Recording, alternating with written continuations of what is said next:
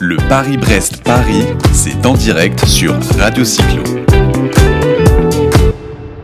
Voilà, ces chers auditeurs de Radio Cyclo, bah, il est temps de, conclure sur ce Paris-Brest-Paris 2019 et je suis avec le chef de projet adjoint euh, Jean-Pierre Chardon. Bonjour Jean-Pierre. Bonjour Jérôme, bonjour Radio Cyclo. Cette randonnée mythique bah, s'est terminée, euh, terminée à la Bergerie nationale de Rambouillet hier avec le podium final. Il y a d'ailleurs encore des gens sur la route qui sont hors classement, on va dire ça comme ça, hors, euh, hors temps, mais, mais qui continuent gentiment.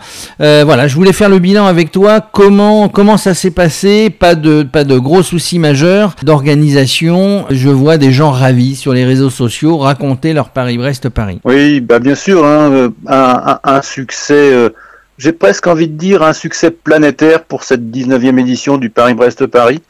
Euh, une résonance internationale énorme, comme tu l'as justement euh, poussé Jérôme, tous les commentaires sur les réseaux sociaux sont, absolument extrêmement positifs. Et je pense qu'on a livré au cours de ces quelques jours une très très très belle fête du cyclotourisme et, et, du savoir-faire du comité d'organisation du, du, du Paris-Brest-Paris randonneur, bien évidemment. Quoi. Alors tous les, tous les concurrents venus du monde entier en parlent encore. J'imagine qu'ils vont en parler pendant 4 ans, voire plus. La plupart nous disent, eh bien, euh, je, je, j'ai 4 ans pour me repréparer. Euh, tout le monde est heureux de cette kermesse et, loue en fait l'organisation et les bénévoles qui étaient là tout, au long du parcours et le public qui les a accompagnés. Oui, la richesse, comme tu le dis, Jérôme, encore une fois, tu, tu dis la kermesse et c'est pas, faut pas interpréter ça dans un contexte péjoratif effectivement, euh, on a une population de bénévoles qui tient à bout de bras euh, cette organisation qui a accueilli 6674 euh, inscrits cette année. Et, même si nous n'étions que, il n'était que 6374 à, à, franchir la ligne de départ. Mais oui, 2500 bénévoles mobilisés dans 11 sites contrôle ou d'accueil tout au long du parcours, 200 personnes à Rambouillet, euh, des interprètes en nombre important à Vilaine-la-Juelle, par exemple. Hum, oui, beaucoup. Voilà, l'esprit, l'esprit kermesse, l'esprit de convivialité a été euh, fortement mis en valeur au cours de cette 19e édition. Oui, tu parles de convivialité. Effectivement, tous les gens que j'ai eus ou tous les gens qui en ont fait un récit parlent de cette convivialité, de gens qui s'attendent, de gens qui se dépannent euh, lors d'incidents. c'est ça l'esprit. Hein on a vu, on, a vu des, participants, euh, des participants se dépanner entre eux. On a bien évidemment vu des photos sur les réseaux sociaux où on voit les, locaux, les habitants qui sont à proximité du tracé, qui viennent encourager nuit et jour les participants, qui mettent, euh, j'ai presque envie de dire, la main à la selle ou la main à la chaîne pour réparer tantôt euh, un vélo mal en point, tantôt pour réconforter un participant qui a plus trop la pêche ou pas plus trop le moral. Euh, et puis et puis on voit aussi des photos, il faut le mentionner parce qu'ils sont ils sont extrêmement dévoués, extrêmement disponibles et totalement acquis à la cause du Paris-Brest-Paris. Nos amis de l'ANEC Moto qui avec leurs 34 motos, leur brigade un petit peu de 34 motos, ont sillonné les routes entre Rambouillet et Brest jour et nuit, jour et nuit. On les voyait revenir à Rambouillet faire une petite sieste de quelques heures, repartir. Et ils ont apporté beaucoup, beaucoup de réconfort. Et, si vous vous promenez un petit peu sur les réseaux sociaux, vous allez voir des vidéos mises en ligne par les, les motards de l'ANEC. C'est tout juste exceptionnel. Nous les en remercions d'ailleurs, nous les avions eu, nous avions eu le, le, le président euh, sur, le, sur Radio Cyclo le matin de, de, de, de notre deuxième plateau euh, radio. Absolument, en parlant de sécurité, d'organisation, pas d'accro. Alors évidemment, il y a eu quelques chutes, il y a eu des blessés, pas d'accro majeur, pas d'incident euh, grave majeur sur tout euh, ce parcours. Bon, à l'heure actuelle, moi, j'ai pas tous les éléments sur ce secteur d'activité-là. J'étais effectivement, j'ai passé pas mal de temps au, au, PC euh, événementiel du Paris-Brest-Paris. Je n'ai pas entendu de retour sur des accidents très graves. Il y a eu des, des hospitalisations, il y a eu des, des, participants qui avaient perdu un peu de lucidité, qui, qui tantôt étaient allongés dans un abribus, qui ne sachant plus trop où ils habitaient. Bon voilà, un petit repos là-dessus et on est capable de, reprendre un peu ses esprits. Et puis après, l'organisation fait en sorte que pour ceux qui malheureusement passent euh, par la, la case euh, centre hospitalier, bah, l'organisation met en place soit des rapatriements de vélos, soit fait le nécessaire pour rapatrier et le vélo et le participant dans de bonnes conditions dans son pays d'origine. quoi. On va dire une organisation parfaite. L'organisation ne le serait pas si les communes, toutes les communes qui ont été traversées ne jouaient pas le jeu. Oui, euh, bah voilà, on l'avait présenté euh, avant le, le, le, départ de cette 19e édition. 181 communes traversées. Un effort particulier cette année euh, du comité d'organisation pour rester en contact avec les 181 maires de ces communes euh, en, deux temps un petit peu pour présenter la randonnée, expliquer ce que ça pouvait être, expliquer ce que ça pouvait apporter en ce mois d'août en termes de convivialité dans toutes les communes traversées. Euh, ça, c'était notre premier message dès le début de l'année. Et puis, euh, et puis le deuxième message, euh, parce que fallait vraiment qu'on maintienne le contact. On, on, leur a de nouveau écrit un peu plus tard, lors, lors de la publication de l'affiche, pour que leur faire toucher du doigt un petit peu ce qu'allait être ce Paris-Brest-Paris. Et on a vraiment eu le sentiment cette année que le message avait été reçu parce qu'on a, j'ai le sentiment, très sincèrement, qu'on voit passer beaucoup, beaucoup de clichés de fêtes au bord des routes, dans des petits villages, dans, sur des places d'église, sur des marchés, devant des, des commerces de proximité. Euh, moi, je pense que c'est effectivement ce qui ressort quand on voit les quand on voit les photos. Alors, en parlant de la randonnée, moi j'ai trouvé, tu parlais tout à l'heure de convivialité. Alors, même si ça n'est pas chronométré, même si ça n'est pas une course et c'est une randonnée, eh bien on a vu, on a vu bah, les trois premiers arriver ensemble. On a vu les trois premiers arriver ensemble, mais mais mais on a vu aussi à côté des trois premiers, on a vu un mouton de la bergerie, hein, parce que ça symbolisait bien sur cette ligne d'arrivée euh, la performance réalisée par ces cyclos. Mais discrètement, au milieu de ces trois cyclos, entre les trois cyclos et le mouton, on a vu arriver un vélo couché. Oui, effectivement. On a vu arriver un vélo couché. C'est quand même hallucinant d'avoir fait en vélo couché le même temps. Et, qui en fait, et, qui, et, qui en fait, sans, mettre en avant, comme tu le soulignes justement, sans mettre en avant euh, la performance, le classement, etc. voilà, qui a réalisé le meilleur temps. Alors, euh, est-ce que, est que tous les temps, enfin, le, le, le, record de temps, même si, euh, voilà, encore une fois, il n'a pas, été battu. il n'a pas été battu. Non, il n'a pas été battu. Je, clique un petit peu. Euh, on, est, voilà, on, est sur du 43 heures 49 cette année pour pour les, on va dire le, le, premier quoi euh, voilà. Et on est on est au-dessus des, des performances euh, enregistrées précédemment dont j'ai oublié le chiffre précis mais on est cette année, on n'a pas battu de record euh, en termes de performance là-dessus, clairement. Voilà, donc c'était le bilan. Quand on fait un bilan, ben, on parle aussi de l'avenir ensuite. Euh, qu'est-ce qu'on imagine pour le Paris-Brest-Paris 2023 bah, Qui sera d'ailleurs. Oui. Mm, ouais, si tu me permets, Jérôme, en fait, en termes de bilan, euh, il y, a, y, a, des sujets sur lesquels on peut, bon, on va retravailler tous nos chiffres. Il hein, faut, faut, vraiment que tout soit bien bien contrôlé pour pour statuer sur une situation finale. Mais, mais voilà, on est parti, on avait, on est parti sur une base de 6674 inscrits. Euh, 6374 cyclos sont présentés au départ à Rambouillet, dimanche et lundi dernier. Euh, donc ça fait 300 no-show à peu près, donc 4% de, d'inscrits qui ne se présentent pas. Quoi, hein. euh, On avait 1500 Français sur ces 6600. Ouais, ouais, ouais. C'est sûr, c'est, oui, c'est peu, c'est peu. Bah, c'est, bah, une course la randonnée internationale. c'est particulièrement euh, représentatif de la situation de cette année, hein, un engouement international très fort, euh, et, de fait, du coup, moins de place pour euh, pour nos amis cyclo français. Euh, on aura l'occasion de revenir sur tout ça et de voir comment, on, parce que bon, il y a un impact sur les cyclos eux-mêmes mais il y a aussi un impact dans ce processus sur les clubs qui se sont engagés à organiser sur le territoire français des, brevets qualificatifs et, qui, au fil de l'eau, ont vu un désintérêt fort pour leurs brevets puisque les Français avaient le sentiment qu'ils ne pourraient pas s'inscrire au Paris-Brest-Paris. Donc, de fait, à un moment donné, beaucoup de cyclos français ont dit bon bah tant pis, Paris-Brest-Paris 2019, ce sera pas pour moi. Et on s'est retrouvé avec des effectifs de fréquentation des brevets qualificatifs un peu bas cette année. Donc ça, c'est vigilance là-dessus euh, et respect pour les présidents de club qui ont, qui ont quand même maintenu le cap pour organiser des brevets. Donc voilà, je te disais 6374 partants, euh, donc 300 personnes, euh, 300 cyclos inscrits qui ne se sont pas présentés, à hauteur, ça fait un petit pourcentage de 4%. Sur ces 6374 partants, 1702 abandons, 27%.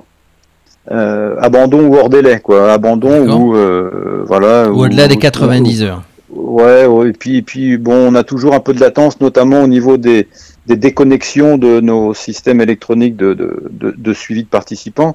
Donc voilà, tout cela, euh, une fois que les tapis sont déconnectés, euh, et ben pour l'instant, c'est pas dans les chiffres. Hein.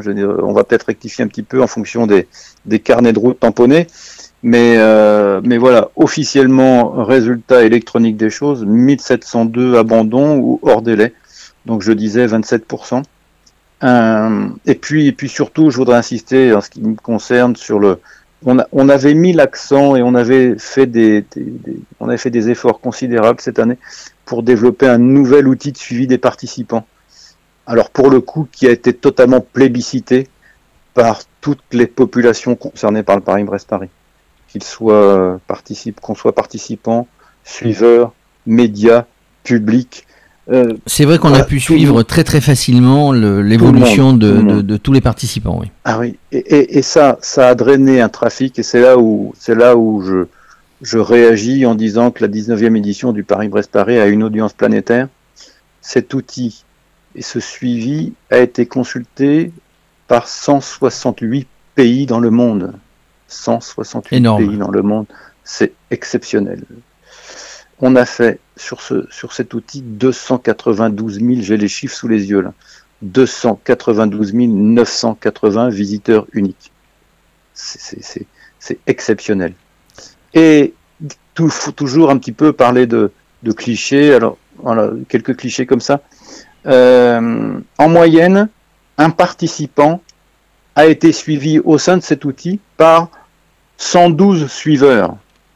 C'est colossal. C'est colossal. Alors, c'est colossal. Ça, ça, veut dire que on ne parlera pas des, des, exploits et des records sportifs. Par contre, en termes d'organisation et de suivi, là il y a de l'exploit, là il y a du record. Là, là, là il y a de l'exploit, là il y a du record. Donc je te, je, je te disais 112 suiveurs en moyenne par cyclo, 32 minutes de consultation moyen. dire quand un, quand un utilisateur se servait de ce système, il restait en moyenne 32 minutes dessus. C'est-à-dire que tu consultes un de tes, tes amis, et puis, et puis l'ami de l'ami, et puis un autre, et puis un autre, et puis un autre. 32 minutes de moyenne. Et un, un indicateur que je trouve assez, assez séducteur, outil utilisé à hauteur de 10% mmh. par les participants eux-mêmes. D'accord. Ça veut quand dire qu'en roulant. Quand tu... Ouais, exactement. Exactement. Ils regardent où ils en sont par rapport à oui, absolument. Quand tu regardes les guidons des vélos aujourd'hui, c'est presque, un, sont presque des tableaux de bord. Quoi. Le GPS, c'est clair, le mobile, entre le GPS, le mobile, euh, c'est le vélo 2.0, va-t-on dire. Voilà. Et donc, les, les, les, participants, par rapport à leur tableau de marche qui se sont donnés, parce que tu regardes bon nombre de vélos, tu regardes sur le cadre, il y a petit, le, petit document bien, préparé, bien collé, bien mis à l'abri des intempéries, et qui, doit, qui donne les horaires de passage théoriques dans les villes contrôle pour être dans les temps que le, le, le participant s'est fixé. Et ben voilà, le gars il avait ça sur son cadre de vélo, et parallèlement, il lui arrivait de consulter le suivi mis en place par l'organisation exceptionnel. Ça, ça, veut dire, ça veut dire, Jean-Pierre, qu'un Paris-Brest-Paris, ça ne se prépare pas uniquement euh, en termes de récupération, d'entraînement, etc., ah. mais ça se prépare aussi de manière, je ne veux pas dire administrative, mais, mais digitale, euh, d'accompagnement. C'est génial, moi bien, je trouve. Et on, et, et on, voit bien la place du, du, du, du digital aujourd'hui sur un événement comme ça. Regarde l'équipement des vélos aujourd'hui. C'est ce que je disais tout à l'heure. Euh, donc, c'est le vélo 2.0. Alors, ouais. euh, prochaine édition dans 4 ans, 2023. La veille. Et alors, attends, attends Jérôme, permets-moi encore de, de, faire un petit, un petit, un petit focus. Je te parlais qu'on avait été suivi dans 168 pays au monde. Oui. Le hit parade des villes où cet outil a été utilisé est très significatif. Premier, premier endroit où, notre outil a été utilisé, Paris. Deuxième endroit, Tokyo. Ah oui. Troisième, troisième endroit, Brest. Ensuite, Bangkok, Londres, Rennes, Vincennes, Bangalore, Berlin, Hambourg, Athènes, Madrid, Zurich, Dublin, Milan, Kuala Lumpur, C'est ce que nous disions tout à l'heure. Euh, c'est devenu international. Et d'ailleurs, euh, bah, je, me demande encore pourquoi vous n'êtes pas invité, Jean-Pierre et, les autres, au G7 euh, de ce week-end à Biarritz pour parler. Bah on, avait, on avait notre réunion d'envergure à la bergerie nationale de Rambouillet, donc on n'a pas pu se libérer. on n'avait pu aller au G7, hein, mais, mais vous êtes vraiment dans le monde entier. Alors, juste maintenant, est-ce que tu me permets de de, parler de l'avenir? Très brièvement, euh, l'avenir, donc euh, dans 4 ans, on, est aujourd'hui euh, au vélo 2.0. Qu'est-ce que ce sera dans 4 ans? Qu'est-ce que ce sera dans 4 ans? Déjà en termes de participation, je pense que si aujourd'hui on faisait une enquête de satisfaction, on aurait beaucoup, beaucoup de participants qui ont participé à l'édition 2019 qui resignent tout de suite pour l'édition 2023. Ça, c'est un premier état, même ceux qui sont hors délai. Hein on n'a pas de commentaires désagréables de ceux qui sont hors délai. En plus, sincèrement, je voudrais revenir là-dessus aussi. On a eu une météo mise à part le samedi et le dimanche à la période de contrôle des vélos où ça n'a pas été très très très sympa pour les cyclos qui ont dû attendre sous la pluie, etc. Mais on a eu une chance extraordinaire. Il s'est mis à faire beau le dimanche après-midi, quelques heures avant le départ et on a eu beau tout le temps. Ça veut dire qu'effectivement, dès, le premier départ, dès la première vague, dimanche ah après-midi 16h, euh, sur les trois jours, grand beau, y compris à Brest, avec retour, même pas de vent euh, violent, des, un petit peu de vent arrivé sur Brest. Ouais, non, les, les, les, participants, euh, commentaires des participants, l'aller sur Brest, beaucoup de vent de face quand même. Beaucoup de vent de face. Donc beaucoup de cyclos se sont retrouvés à rouler seuls et, fort important à fournir pour aller à Brest quand même. Hein. Donc euh, usé par le vent à l'aller quand même. Alors dans 4 ans, on prévoit moins de vent. Dans 4 ans, on prévoit moins de vent. on commande moins de vent. On va toujours sur euh, Brest, hein. c'est toujours le Paris-Brest-Paris. Dans 4 hein. ans, je pense qu'on ira toujours sur Brest. Euh, échangé ce matin avec le maire de Villaine-la-Juelle qui me disait que Villaine-la-Juelle se, se se voit dès aujourd'hui sur la route du Paris-Brest-Paris en 2023, donc c'est important déjà. Euh, mais je pense que si on interroge tous les sites contrôle, ils se voient tous sur la route du Paris-Brest-Paris en 2023, donc ça c'est déjà un bon niveau de garantie. Euh, 2023, déjà le lieu, le lieu, hein, quel sera le lieu du le lieu de départ, oui. De, le lieu de départ arrivé.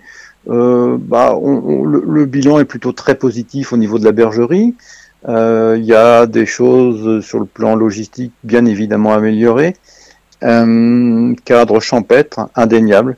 Euh, et départ tout de suite dans le. Oui, qui, colle bien la philo. et départ direct dans la forêt de Rambouillet. Voilà, voilà, cadre champêtre qui colle bien à la philosophie du Paris-Brest-Paris. Comme tu le dis, on franchit la grille du parc, on part tout de suite dans le massif forestier de Rambouillet, on est sécure.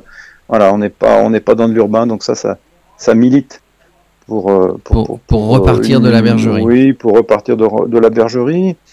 Bon, il y a, y a d'autres, il y a d'autres points à mettre en avant. Euh, il y a des, des, des, quand même des, des, commodités en termes de transport.